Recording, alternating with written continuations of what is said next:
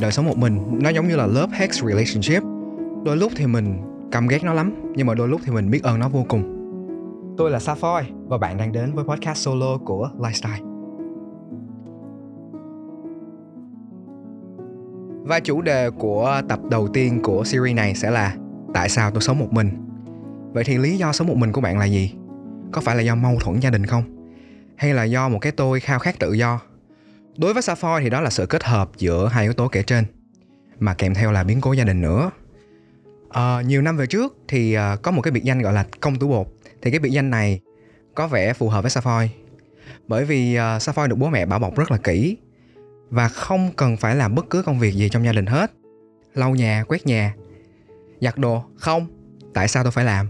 Bố mẹ tôi làm hết cho tôi rồi. Chỉ có duy nhất một vấn đề đó là mối quan hệ giữa mình với lại bố không có được hòa thuận cho lắm nhưng mà không sao mình vẫn còn mẹ của mình. Và đối với mẹ thì mình là một chàng hoàng tử bé. Đối với mình thì mẹ là một người bạn một người đồng hành một người tri kỷ một người mà mình có thể chia sẻ ti tỷ thứ trên trời dưới đất. Năm mình 17 tuổi thì uh, vương triều của chàng hoàng tử bé sụp đổ. Mẹ mình bị bệnh và không qua khỏi. Và khỏi nói cũng biết là khoảng thời gian đó mình bê bết mình suy sụp đến cỡ nào? Không ngày nào mà mình không khóc và mình xúc tận 10 kg nhưng mà mình nghĩ rằng, liệu rằng mẹ mình có vui lòng không khi mà chứng kiến cảnh con trai bà hành hạ bản thân mình như vậy? Chắc chắn là không rồi. Và khi mà đời cho ta những thứ ta không muốn, đời cho ta những thứ mà ta đau khổ, thì cuối cùng đó là những điều mà ta cần nhất. Và không ai mong muốn cái sự mất mát to lớn đó, nhưng mà nó dạy cho Sappho rất là nhiều điều. Mình phải cố gắng, mình phải rắn rỏi hơn và sẵn sàng cho những hành trình khó khăn sau này khi mà dọn ra sống một mình. Và nếu như mà năm xưa mình hay ngó lơ cái sự mâu thuẫn như mình và bố, thì những tháng ngày sau đó, mình phải đối diện với nó một cách trực diện nhất. Và người ta hay nói là không cãi nhau thì ăn cơm không ngon. Và đúng thật như vậy, ngày nào bố con mình cũng cãi nhau hết. Và những cái vấn đề từ nhỏ như con kiến nhưng mà cái kết cục của nó lúc nào cũng siêu to khổng lồ như một con voi. Những cái chuyện vô cùng đơn giản như là tại sao không đóng cửa? Tại sao lại đi mưa mà không mặc áo mưa? Hay là tới những cái định hướng xa xôi hơn là định hướng về nghề nghiệp tương lai? Và thiệt sự là bố con mình nói chuyện với nhau rất là ít mỗi khi nói là toàn cãi nhau thôi. Và dù á, là chuyện gì đi chăng nữa thì ông cũng sẽ lôi ra rằng là cuộc đời của ông khổ sở đến nhường nào. Ông sẽ đề cập đến chuyện là nếu như mà mẹ mình còn sống thì mẹ mình sẽ không bao giờ hài lòng với những quyết định của mình đã làm. Và mình luôn cảm thấy rằng là mình là kẻ tội đồ, mình là nguồn cơn cho những sự khổ đau đó. Mình cảm thấy tại sao ông luôn cổ hủ, ông luôn lạc hậu như vậy, ông luôn ôm khư khư cái quá khứ và sống với cái sự khổ đau đó. Và không ngày nào là mình không mơ về một cái cuộc sống mà mình có thể, gọi là, tự do, dang rộng đôi cánh của mình. Một cái cuộc sống mà không có bố của mình, một cái cuộc sống mà mình có thể tự do làm điều mà mình thích không biết là mọi người ở đây có bao giờ nghe tới à, luật hấp dẫn chưa? Khi mà chúng ta mưu cầu hay là chúng ta mong muốn một cái điều gì đó, nếu mà năng lượng đủ lớn thì vũ trụ sẽ đáp lại. Và đúng như vậy, vũ trụ có đáp lại Safoy nhưng mà khiến cho Safoy bất ngờ tới bật ngửa. Nhà mình sẽ ra biến cố, và biến cố này kinh khủng đến nỗi mà mình phải dọn ra ngoài ngay lập tức.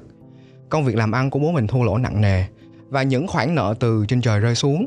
Mình nhớ có những cái hôm mà chủ nợ đứng đầy ngoài cửa khi mà mình tí hí đôi mắt của mình, nhìn ra khung cửa sổ. Mình nhớ có những cái ngày mà họ khóa trái cửa nhà mình lại, mình chẳng vào cũng chẳng ra được. Và mình luôn nhớ hàng trăm, hàng ngàn cuộc gọi điện, tin nhắn đòi nợ. Và bây giờ nghĩ lại thì mình vẫn rất là run sợ và rùng mình vì điều đó. Bố mình thì nhiều ngày sau đó, ông cũng rời đi. Và ở ngay thời điểm đó thì mình chỉ có duy nhất hai sự lựa chọn. Hoặc là mình sẽ ở nhà người thân của mình và may mắn thay là tất cả bà con họ, họ hàng của Safoy đều ở Sài Gòn. Nhưng mà thật sâu trong thâm tâm của mình á thì mình không muốn liên lụy đến bất cứ ai. Mình không muốn ảnh hưởng đến cuộc sống của ai và mình không muốn làm người thừa cho đời sống của ai. Và có một cái động lực vô hình á, thúc đẩy Safoy rằng là mày phải dọn ra ở riêng. Và bây giờ nghĩ lại thì cảm thấy là lúc đó mình đúng kiểu ngáo ngơ luôn nhưng mà mình vẫn dũng cảm để dọn ra ngoài. Và bây giờ mình cảm thấy rất là biết ơn về cái hành động đó. Và nếu nha nếu như mà mình có cơ hội mình ở nhà họ hàng của mình thì nhiều lắm cũng được một tuần mình cũng dọn ra ngoài thôi. Và người ta hay nói với nhau về uh, cuộc sống độc lập màu hồng lắm nhưng mà người ta quên đi cái phần xám xịt và đau buồn của nó. Người ta hay bảo là sống một mình thì tự do muốn ăn gì thì ăn. Nhưng mà trong những tháng ngày đầu tiên á mình chỉ có ăn được món ức gà thôi tại vì món đó là món rẻ nhất mà mình có thể mua được và mình có thể ăn được người ta hay nói về uh, sống độc thân sống một mình thì uh, ung dung tự tại lắm. Nhưng mà người ta đâu có biết là những cái lúc mà bệnh hoạn á chỉ có ta với ta thôi. Nhưng mà Sapphire là một cái kiểu người rất là dễ bị tiêu cực nhưng mà dễ đến thì lại dễ đi. Trong những cái khoảng thời gian đen tối đó thì có một cái giọng nói xuất hiện trong đầu của mình là ủa đây là lựa chọn của mày mà. Mày phải có trách nhiệm với cái lựa chọn của mình chứ dù là nó khổ dù là nó sướng như thế nào. Và trong cái không gian tĩnh tại của ngôi nhà mới thì nó giúp cho mình chiêm nghiệm được nhiều điều lắm.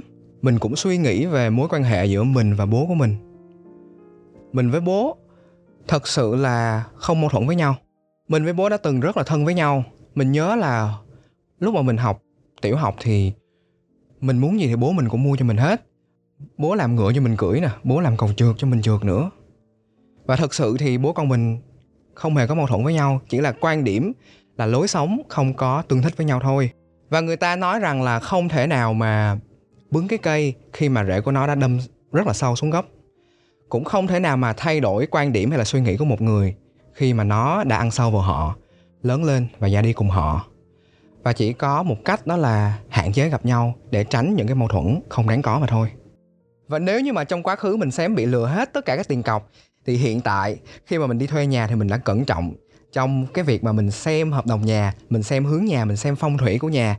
Và lần gần đây nhất khi mà mình à, mướn cái căn nhà của mình thì anh chủ nhà hơi khó chịu với mình một chút tại vì mình quá là kỹ và anh bảo là em không tin anh hả? Nhưng mà thiệt sự thì kỹ còn hơn là mất tiền. Và nếu như mà trong quá khứ mình vụng về trong mọi khâu dọn dẹp nhà cửa hay là nấu nướng thì hiện tại mình là vua đầu bếp của căn nhà của mình. Mình có thể làm món ức gà với nhiều hương vị khác nhau vẫn ngon nhưng mà vẫn tiết kiệm tiền thời gian vừa rồi thì mình cũng bị dính covid. Nhưng mà những gì mà mình học được trong quá khứ dạy mình rằng là mình phải chuẩn bị sẵn sàng cho tất cả các tình huống. Và mình đã sẵn sàng những cái thuốc men cũng như là đồ ăn, nên là mình đã vượt qua nó một cách dễ dàng. Safa cảm thấy là xung quanh mình vẫn có những cái trường hợp rất là giống mình. Và mình cảm thấy là mình không phải là duy nhất. Safa có quen một người bạn và bạn nhận được một cái câu này từ phụ huynh của mình. Nếu như mà mày theo cái nghề đó thì mày đừng gọi tao là mẹ nữa mình cảm thấy có một cái sự tương đồng giữa mình và anh bạn này, là cả hai đều có cái sự mâu thuẫn nhất định đối với gia đình. Nhưng mà trong trường hợp của anh bạn này thì là do định hướng tương lai. Anh bạn này thì có đam mê cháy bỏng với sản xuất âm nhạc. Và sau khi mà anh chia sẻ với gia đình về cái nguyện vọng của mình thì chắc chắn rồi. Cái mà anh nhận lại được là cái lắc đầu. Từ chối. Nhưng mà điều mà mình thích ở anh bạn này là dù cho khó khăn gì dù cho bị cấm cản như thế nào, thì anh bạn vẫn, gọi là đi tiếp cái con đường đó và không có lo sợ không có e ngại gì cả. Buổi sáng á, thì anh vẫn học những cái môn học những cái ngành học mà bố mẹ yêu thích. Nhưng mà tới tối á, thì anh sẽ chạy vặt cho những cái chương trình âm nhạc hay là làm việc cho những cái phòng thu.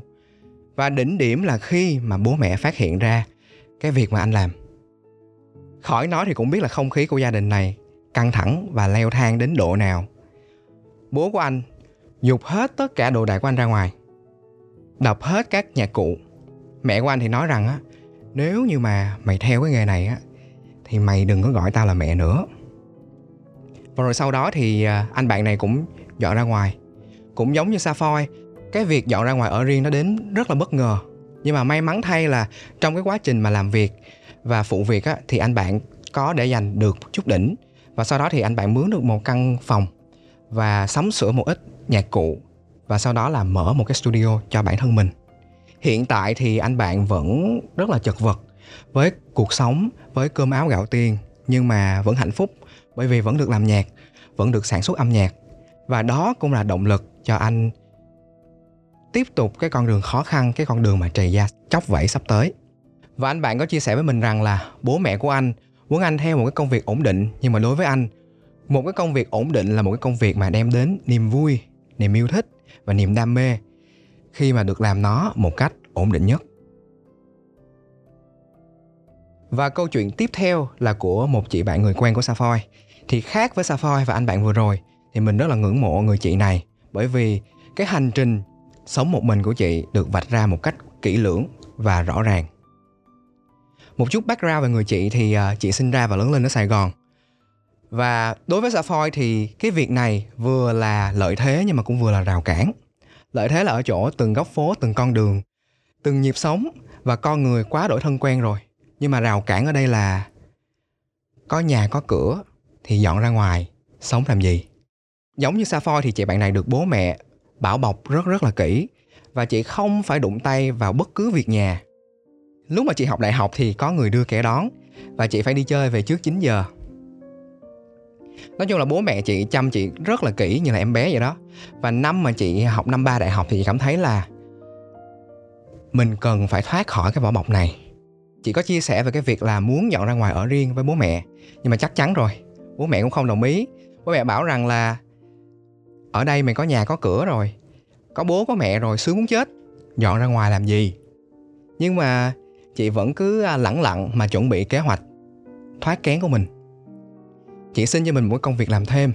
Và cái tiền lương mà người chị kiếm được từ cái công việc làm thêm thì chị uh, trích một phần vào cái quỹ mua nhà. Và phần còn lại thì, thì chị đem vào đầu tư vàng và chứng khoán. Và khi mà chị bước sang tuổi 24 thì chị có thể mua được 1 phần 3 căn nhà. Và số tiền còn lại thì chị có thể vay ngân hàng và trả từ từ.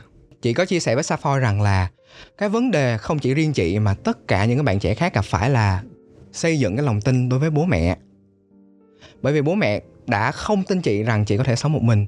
Nên là chị à, bắt đầu làm những công việc mà chị chưa từng làm. Chị tập đi xe máy để chị có thể tự đi tự về. Chị à, tham gia vào việc nhà. Chị nấu ăn, chị rửa chén.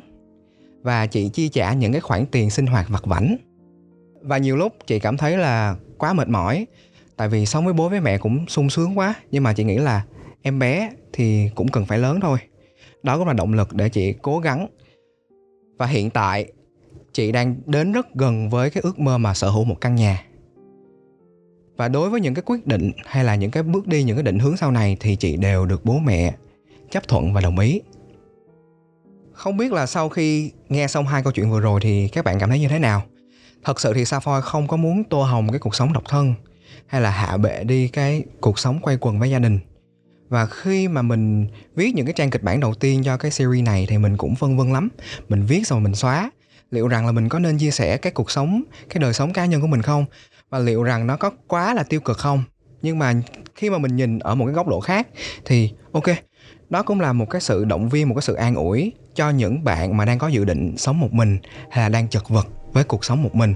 Bởi vì Sapphire đã và đang như vậy. Và Sapphire rất rất là hiểu điều đó và Sapphire rất là thương các bạn. Và hãy cùng nhau chinh phục cái hành trình này.